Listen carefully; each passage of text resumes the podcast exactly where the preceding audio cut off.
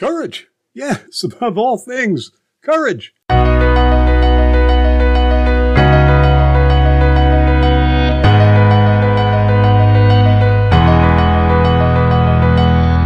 Welcome, everyone, to the July edition of The Impact, a sustainable CT podcast for your edification, your enlightenment, and your entertainment, too.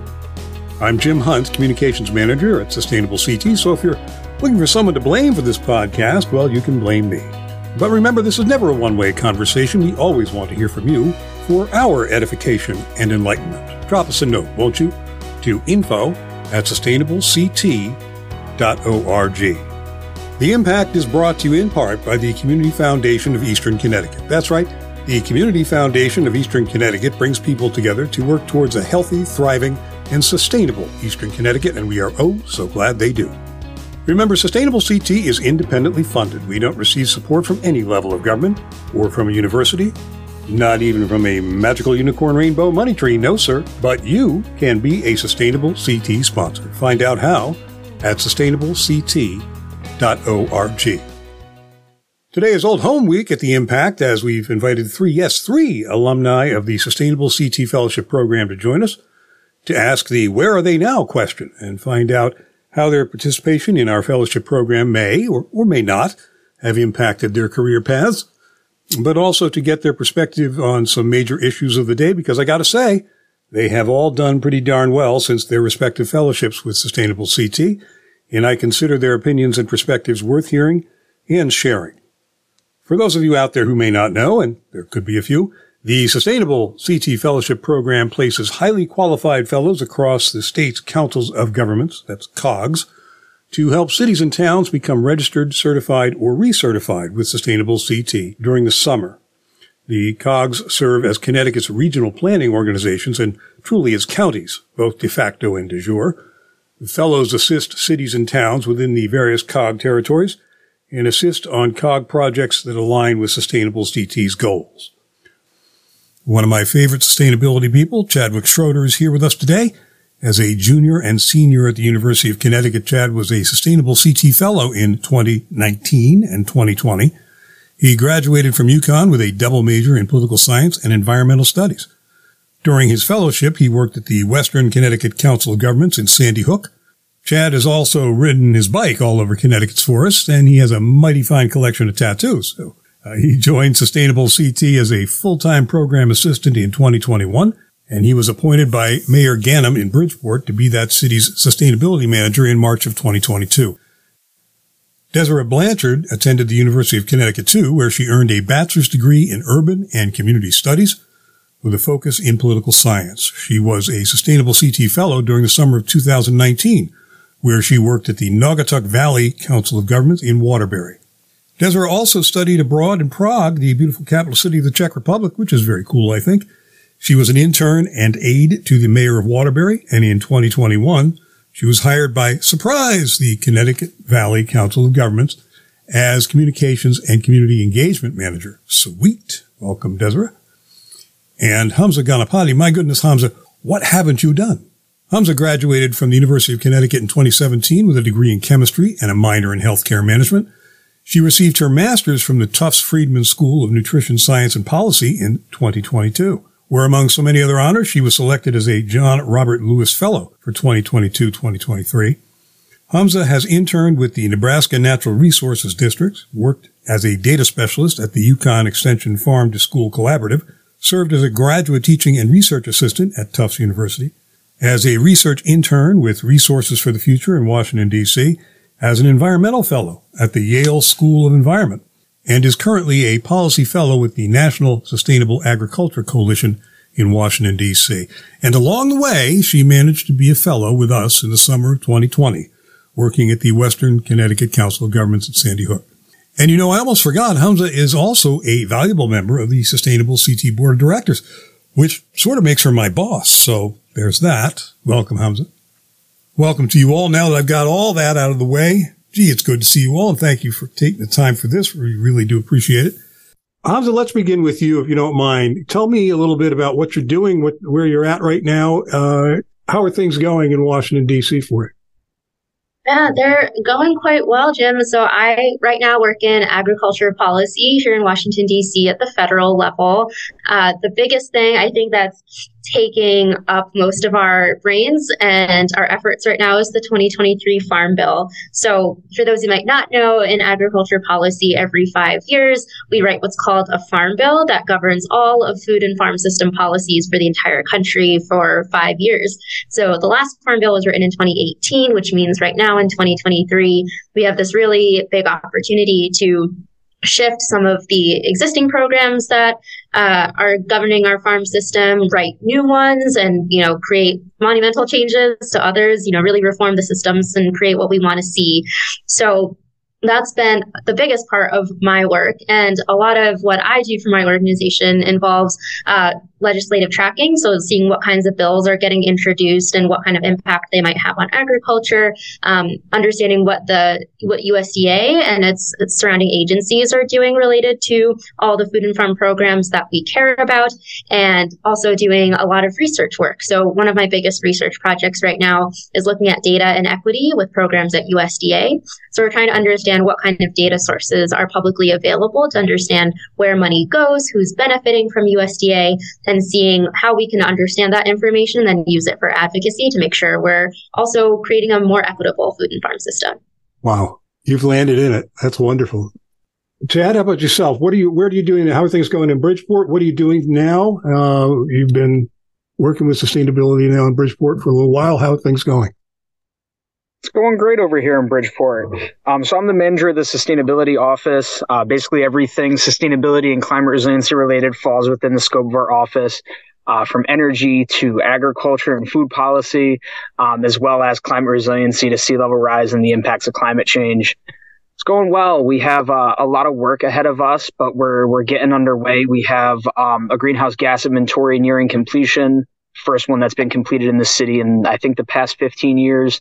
Um, we also recently got funded from the state for a comprehensive vulnerability assessment for the city. So we're going to be overlaying all of our climate change impacts that are modeled out with social demographic data uh, to really give us a equitable and intentional approach to addressing resiliency within the city.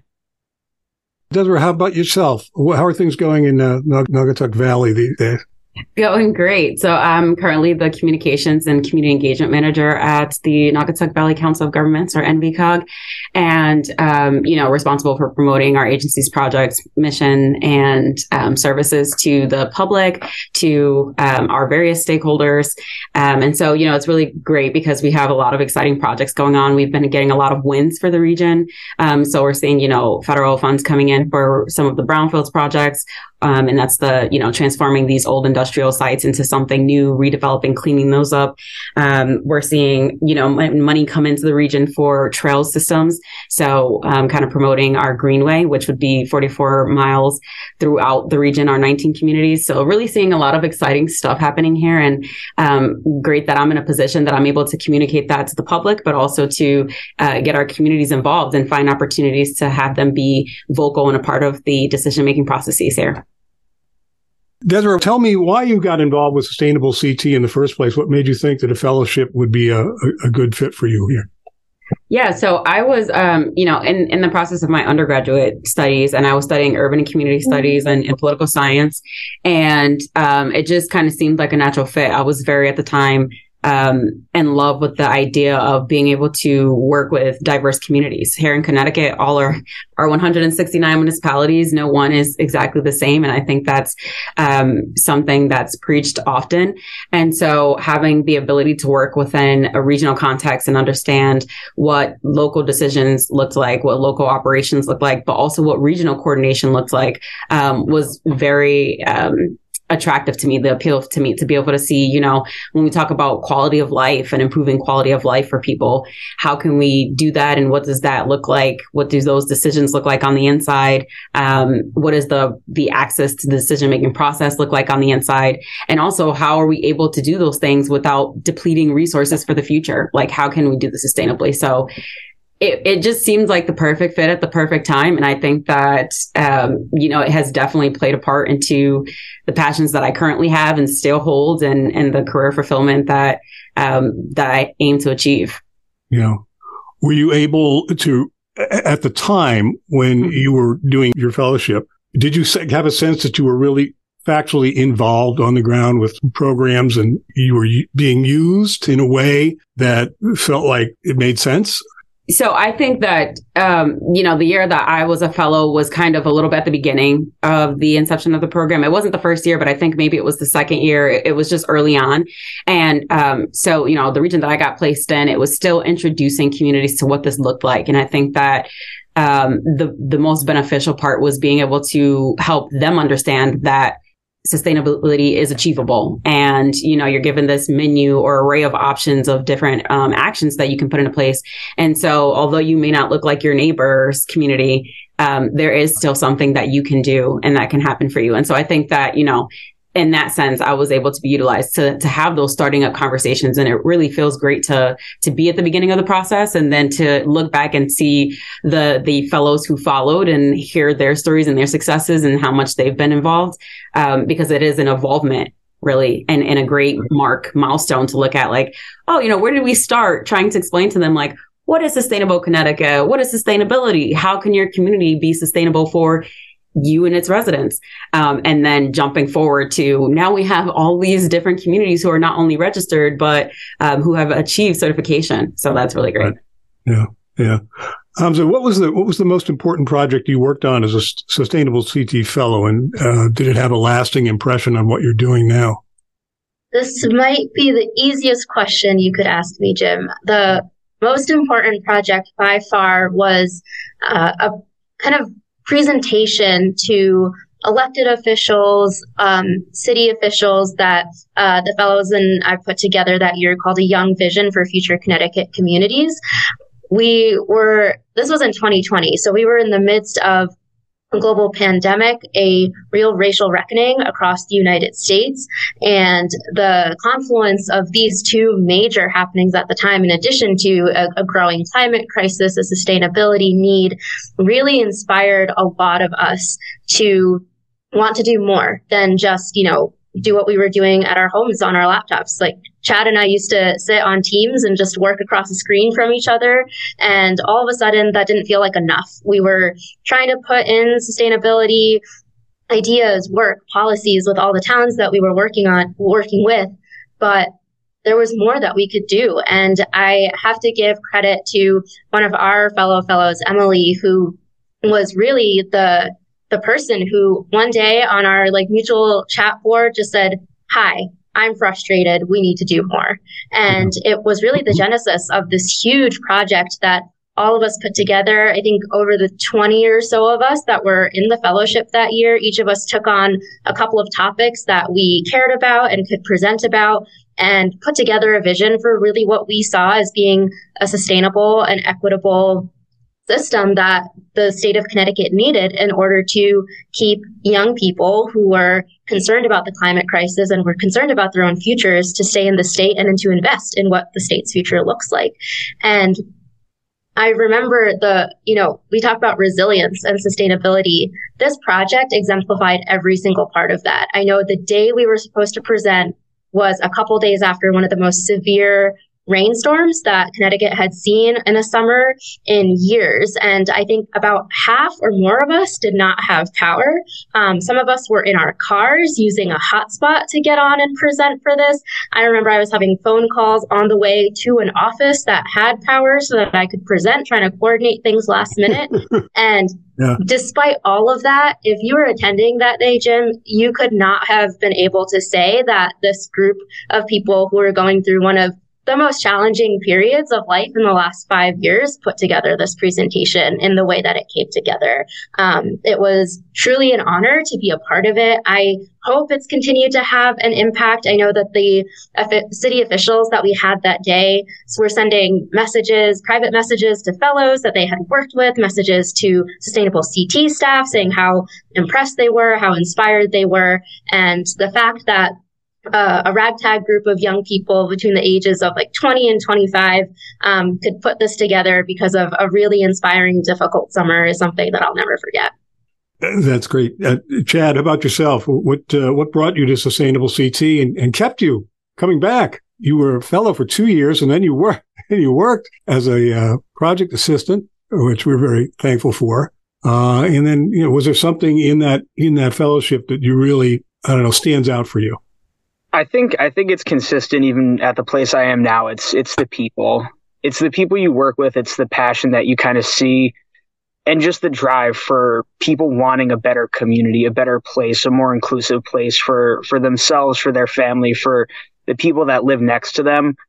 That's really what it is. It's it's that people want to strive for something better. And I think that's always what what kept me coming back to sustainable CT is that people are just at least trying to go and do something better. It might ne- not necessarily be written in a, a standard playbook or a guidebook, but everyone finds their own kind of way to do sustainability and, and move the needle forward um, in a way that actualizes on it and that they can see themselves in.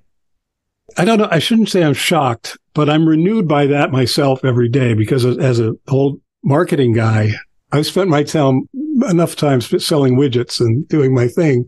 It's really refreshing to meet the kind of people I've met all across Connecticut who are living this and believe in this so much that's that's very helpful to me to just give me ability to go out and communicate that passion too and believe in it. You know, doing something you actually believe in. What a concept. Let me ask you this. Let's let's bring it back forward from you know the old days and what you might have been doing here as fellows. And I'd like to approach this, uh, Hamsa. The the Lewis Fellowship is designed to examine John Lewis's nonviolent philosophy in social and racial equity, right?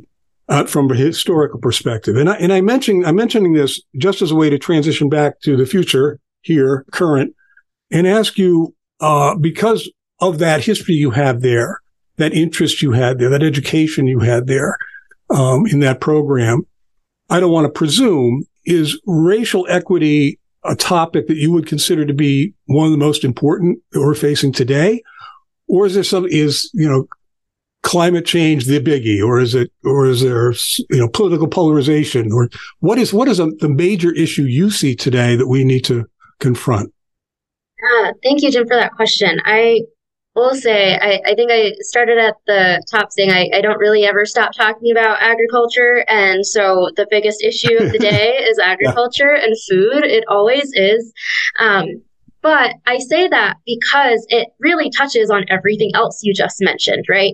Uh, I got into food policy and agriculture in the first place was because it was such a clear and concise way to touch literally anybody. Um, you know, if you ask someone, you know, what's your favorite meal or what's the meal you remember from your childhood? Or do you remember the first time you like picked a tomato or have you ever found a strawberry in, in a field? Have you ever like seen a wild blueberry or seen a bird eating one? You know, it's talking about food is something that everyone can relate to, whether it's, you know, what they've grown, what they've eaten, what they remember. So I always try to bring things back to that. And it's because it touches on all these other topics, right? Agriculture is one of the biggest causers of climate related concerns, but it's also really well placed to address it.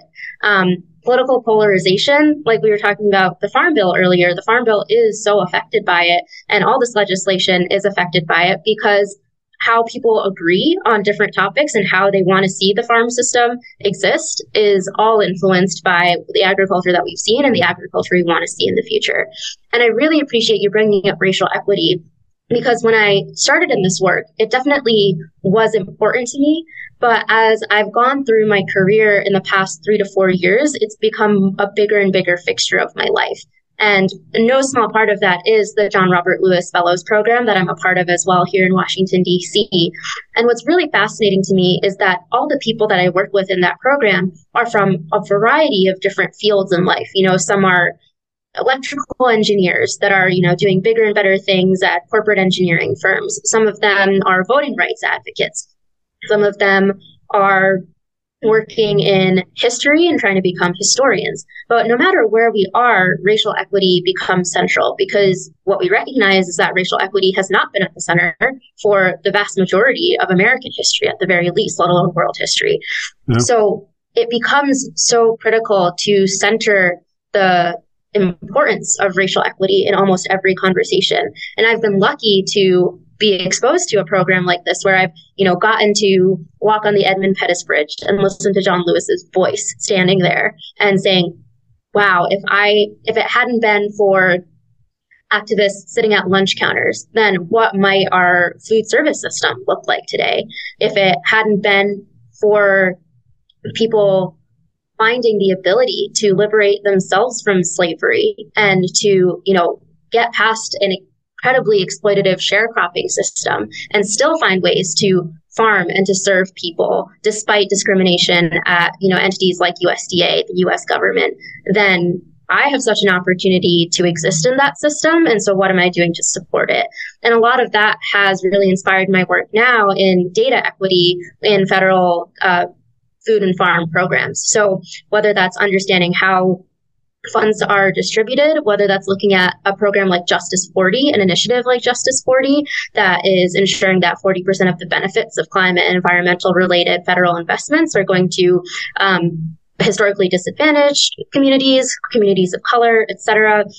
Um, all of that really plays a role in making sure that the system that we continue to build is equitable and that it's actually serving everyone.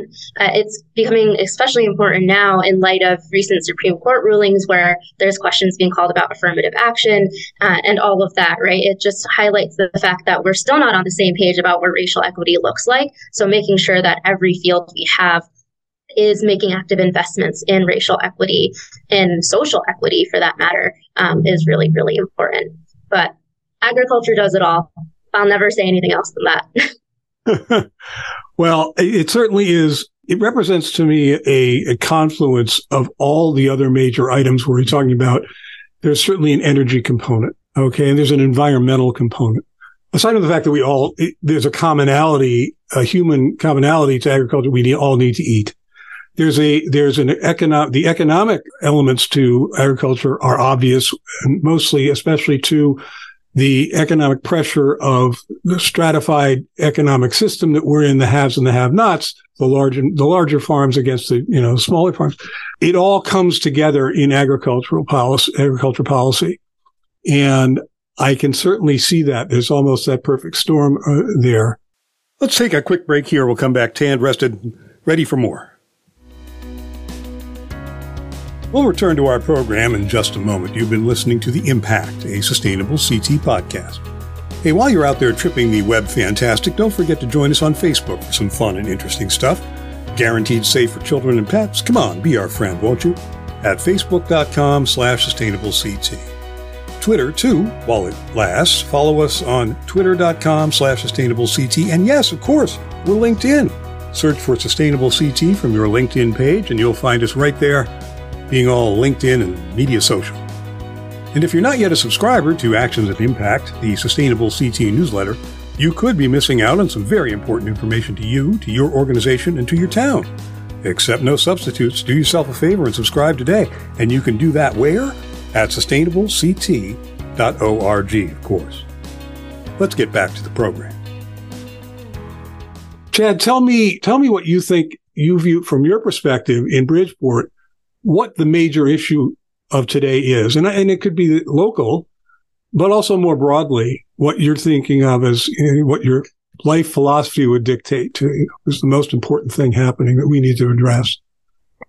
That's a difficult question, Jim. I think I think at the most basic level, it's it's respect for other people's experiences, the challenges, the harm, the burden that is placed on people, um, the burden people have to carry that isn't always seen by by others.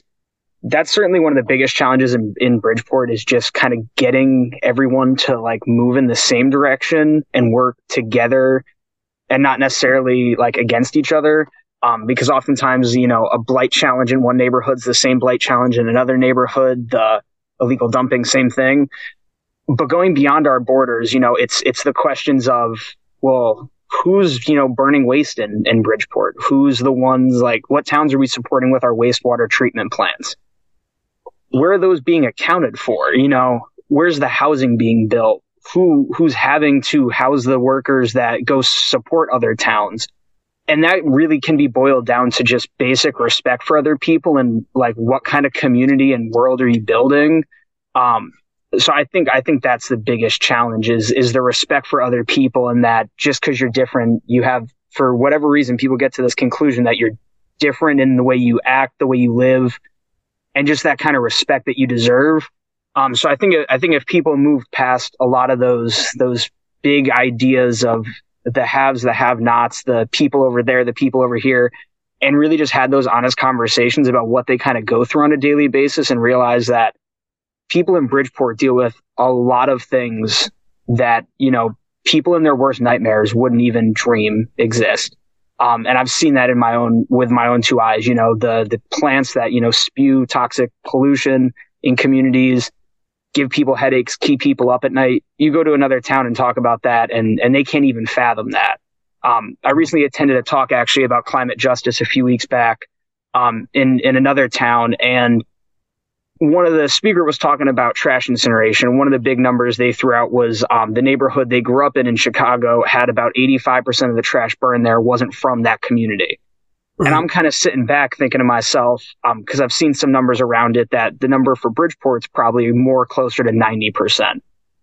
And I'm kind of sitting there, kind of like reading the room, thinking to myself, how are people interpreting this right now? Like when it's not about their community, what's their reaction? When it actually is their community and they have the responsibility and the accountability to do something about it how does how does that perception of the issue that feeling around the issue shift and change? We're talking about housing and where it's located and built. I can't tell you the amount of conversations i had when i was a fellow where well we want housing for people like you and people like your co-fellows. Right. But but not those other people. But not those others. Yeah. And it makes you kind of think like well what's different about me? Is it because I'm sitting in front of you and you you feel comfortable with me? And is it just because of the way I look even? All of it goes to that just basic respect for people and and realizing that we all have a lot of internal biases and internal challenges based on the the culture and the society we were raised in um, that we need to work through and that at the end of the day we we ask a lot from people who don't have as much um, just to live their lives at the most basic level yeah. And and if I could add one more example to that, I was recently um, moderating a panel with Desira and this incredible planner named Bill. Um, and and one of the the kind of like running theme of it was about accessibility. And uh, the the guy Bill talked a lot about how he has to fight oftentimes for basic accessibility and ADA compliance because he lives his life in a wheelchair. And what kind of society are we creating when we put the onus on those individuals to not only just advocate for themselves, but to show up repeatedly at public meetings, to show up at, you know, six, seven o'clock at night during a work week when they might have two jobs and their kid needs help with their schoolwork, just to get the bare minimum that that other communities are able to enjoy as of right and without question. And if anyone did question it, you know, you're looked at crazy. We need to start having those conversations that lift all ships and and have that fundamental respect consistent throughout the conversation. Because uh, because all people want to work all people want a, a healthy, safe place for their kids. But it becomes really different when people realize that they're contributing to the problem and they shut down. Yeah. You got to have that basic respect and, and that'll guide you because if you respect other people, you'll do anything to, to meet them there and get that kind of, kind of system, society, community built. Well, where does the, where does the disrespect come from? Is, is it, is it ignorance? Is it self selfishness, uh, money motives, racism, combinations a, there? It's probably a combination of all of them. It, I'd, yeah. I'd, say it probably goes to the individual in a lot of cases as to which one they really hit on. Um, but they're all self reinforcing and and self harming at the end of the day. It's like racism isn't just you know it it's out of ignorance, but it has an end agenda. Like right. the point of it is to make money to, you know, create systems that don't benefit certain people and benefit other people. There's always that intentionality behind this stuff. Um, and it may be conscious, it may be unconscious, but there's always an intentionality and a willingness to look the other way over, oh, well, they don't need to live here or that waste can be burned there because I don't want it in my community. Right.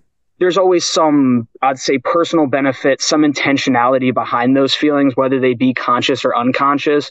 Um, but that's ingrained in our culture, in our media, in, in just our social systems that exist around us. That's why you got to have that fundamental respect and really do that hard work to uh, unlearn and and figure out what that basic respect looks like. If it's good for you, it's good for someone else, and you should fight for it too. Yeah, it, it almost seems too simple, but a very difficult proposition to get people to really understand and have a sense of personal commitment to empathy. Uh, you know, it seems like it should be a natural thing, you know, do unto others as you would have them do unto you, not to get too biblical about it.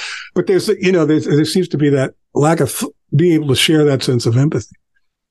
Uh, Desira, what, what about yourself? How, what do you see as a pressing issue of your time, either, either in, you know, Naugatuck Valley or, or elsewhere in the broader world? What's your, where's your head at these days?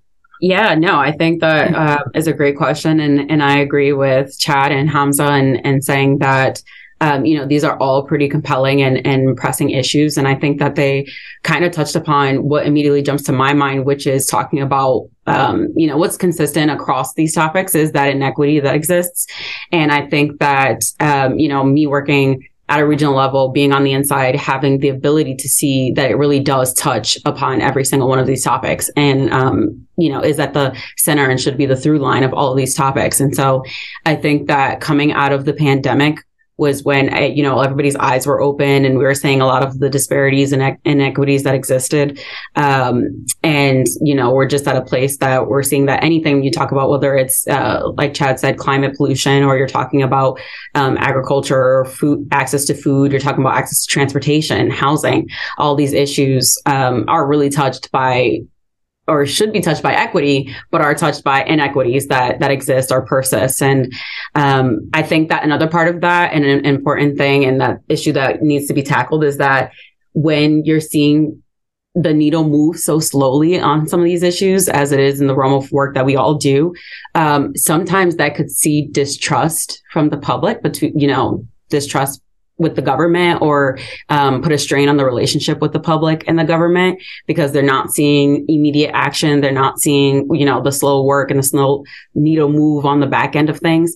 Um, and really that's not as conducive to the work that we do. You know, we need it to be our work to be effective. We need to see that effectiveness built through that relationship. And it really, that relationship is how we should or do make quality decisions. And so I think that, um, you know, with these persisting issues, these are some of the things that are happening and and really one thing that we have to tackle is trying to rebuild those relationships.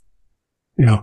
This folks when you're looking at the generation coming up behind you because you're all so young to my my perspective and when you're looking at your young your nieces your nephews or you know whoever's coming up behind you uh, what advice what do you wish for them? What advice would you give them and how they should uh, approach some of these issues. Uh, or for that matter, if they're coming up, if you have somebody looking for fellowships or we're closer in age, uh, any advice about what they should be trying to do in terms of their career or passions? Hamsa, can you address that?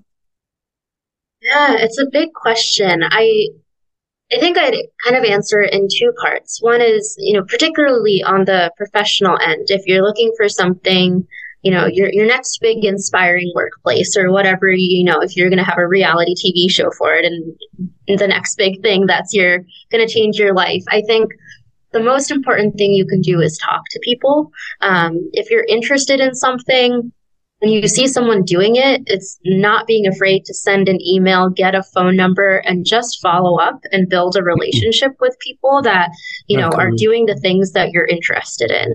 So many of the opportunities that I've had and so many of the groups that I've gotten to be a part of were things that came out of relationships that I built from going to a conference and seeing someone who I really loved when they spoke and saying, Oh, there's their email at the end of their PowerPoint, actually taking that seriously and sending an email saying, like, I saw you at this thing. I was really interested. This was great. I'd love to talk to you more. And then things just build from there you know, I got to sustainable CT because I had honestly been struggling to find a job for a really long time and was just trying to get involved with things. I got to meet with someone who was working on sustainability work at Yale, who had a newsletter that he sent out to students. And I asked if I could be included, even though I wasn't a student. And the Sustainable CT fellowship was advertised as a professional opportunity and it got me here. And then staying involved with sustainable CT has continued to allow me to build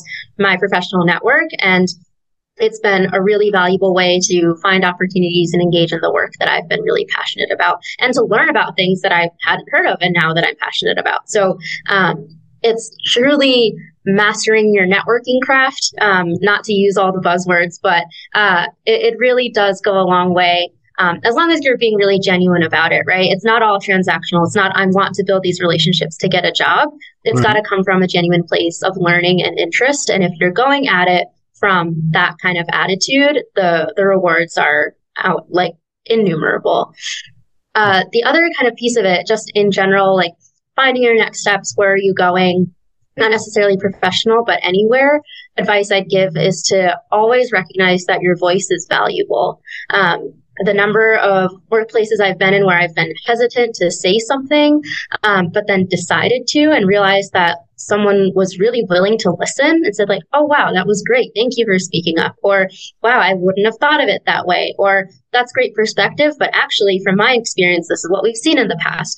Whether you're learning something new by asking a question, whether you're bringing the new perspective by saying what you know from your experience, whatever it may be, speaking up will not only show that you care, it'll show that, that you're ready to invest and that you are ready to bring something to the table. Mm. And that is invaluable. People will always recognize initiative. So making sure that you hone your own voice and use it is like the number one piece of advice I could give to anyone. Yeah, I've always found, especially what I try to tell my kids is, you know, having courage is hard, but it's really important because you got because what's the worst Kate, what's the worst thing that could happen? Somebody will tell you no, and that does happen. You know, some people are jerks. you know, there are jerks in the world, and that's another lesson you kind of have to live with. But to be open and to be courageous and to be engaging is is really half the battle because that way it's a way to learn. You know, the way to show interest, a way to show uh, love for concepts, ideas, and other people is, is just to have a little more, cur- more courage and, and, reach out. Chad, what about yourself? You got any, you got any good uh, advice for the fellows coming up behind you? I would say just don't don't think too seriously about where you're going to end up in your 20s. Really? Okay. I think like I've I've had the conversation with myself more times than I can count at this point of is this the career career path? Should I be somewhere else? Where am I supposed to be? Am I far enough? Am I not far enough? Like, just just take the ride. You know, I got to remind myself Just just be comfortable where you're at. This time is is your time to explore and figure out what works for you and what doesn't. Just be okay with with the process. Yeah, it, that that thing will find you at when it when it needs to, and you'll you'll find it. But asking yourself all the time if you're in the right place at the right time is is an endless battle um, and you're never going to really know until you get to the end of that journey. So letting the journey just play out is is probably the best advice i can give. Yeah. enjoy the ride. It's yeah. really what it's about more than the destination. And be in the moment. I mean it you know enjoy it and and take as much of it from what as you can. And so, if i could build on a little bit of what hamsa said too it's be that courageous like be in the moment and do what you need to do. Like, yeah. don't don't take every moment as the end all be all. Take it as the the next step, the next battle to to that end goal. That's interesting. So, because I was when I was trying to think of things I really wanted to ask you folks, and some of this is personally motivated. I'm, you know, I'm getting close to my retirement. I've been through a lot of stuff, been where you are years ago, kind of went through all this. And I just, I'm very interested to know the mentality, the philosophy, the approach to uh, life and politics and, and uh, where we're at from your generation. And Desira, what would, what would you say, you know, following up on something that Chad has been saying, you say, well, where do I expect to be in 20 years? Where do I look to be in 20, 30 years? Do you have a concept? Do you care? Yeah. So I think, um, and and I can't speak for my generation. I can only speak for myself, but it definitely probably sure. looked a little bit different than um, those who preceded me or came before me, where, you know, it was, you know, what is my next move? What is my next thing? Or am I going to be in 10, 20, 50 years, God willing? Um, but I think that, you know, I have an idea. I think that I've been fortunate to have a lot of the opportunities that have led me where I am. I've been able to work local government, regional government, and, um, am passionate about making the connection and bridging the connection with people on the public level. But I think those next steps down the line, if I'm still here in Connecticut, will probably lend itself to a legislative career, um, and may see myself on the, on the Hill, you know, corresponding with Hamsa someday. but, but but as far as you know, what what Chad just said about kind of enjoying the journey and and not um, you know, confining yourself to to spaces, you know, definitely being present where you are and, and trying to um, not so much seek to that next step, but to make sure that you're taking this step and you're fully committing to this step and and that you're um, you know, giving it your all. I think that's where I'm at right now is making sure that where I am, I'm giving it my all. I think that in my or a lot of people's young adulthood and early career, you're trying to find your footing. And sometimes you feel like a guest or a visitor to a lot of the spaces that you're occupying. And so now it's transitioning from I'm no longer a visitor. This is now my house. Yeah, and, right, right. and so we're gonna, yeah, we're just gonna do the the best that we can do. And then, like I said, hopefully moving forward, you'll see me doing the best that I can do on a greater scale, really making some of those decisions as to how we're allocating funds and how we're, um, you know, enacting laws that that affect people and, and the public welfare and the environment and all those things. Wonderful. Thank you so much for being here. It is really nice to see you folks make it. You may, you're, you're doing great things to this small degree that sustainable CT has helped you along in that journey. You know, we're, we're very proud and happy to have been a part of that. So thank you for being here and sharing your yourselves with uh, with me and with us. I really do appreciate it. Thank you. Thank you. Thank you. Okay. Thank you. We hope you've enjoyed today's edition of The Impact, a Sustainable CT podcast. If you're a Connecticut resident who is going to college just about anywhere, or maybe you're from just about anywhere attending a college or university in Connecticut, or you know someone who is, give in to the inspiration these talented and accomplished people instill, and heavens, they do inspire, don't they? And you'll want to find out more about the Sustainable CT Fellowship Program for 2024. And you can do that by contacting the fabulous Jess LeClaire at Jessica L. at sustainableCT.org. As always, this program is recorded, produced, and copyrighted. Yeah, by Sustainable CT. Thank you for your interest. Thank you for listening. Thank you to our sponsor, the Connecticut Foundation of Eastern Connecticut. Thanks again to the inspiring Chad Schroeder Desira Blanchard, and Hamsa Ganapathi for joining us in Keeping It Real. And thanks to everyone for taking local actions that have a statewide impact.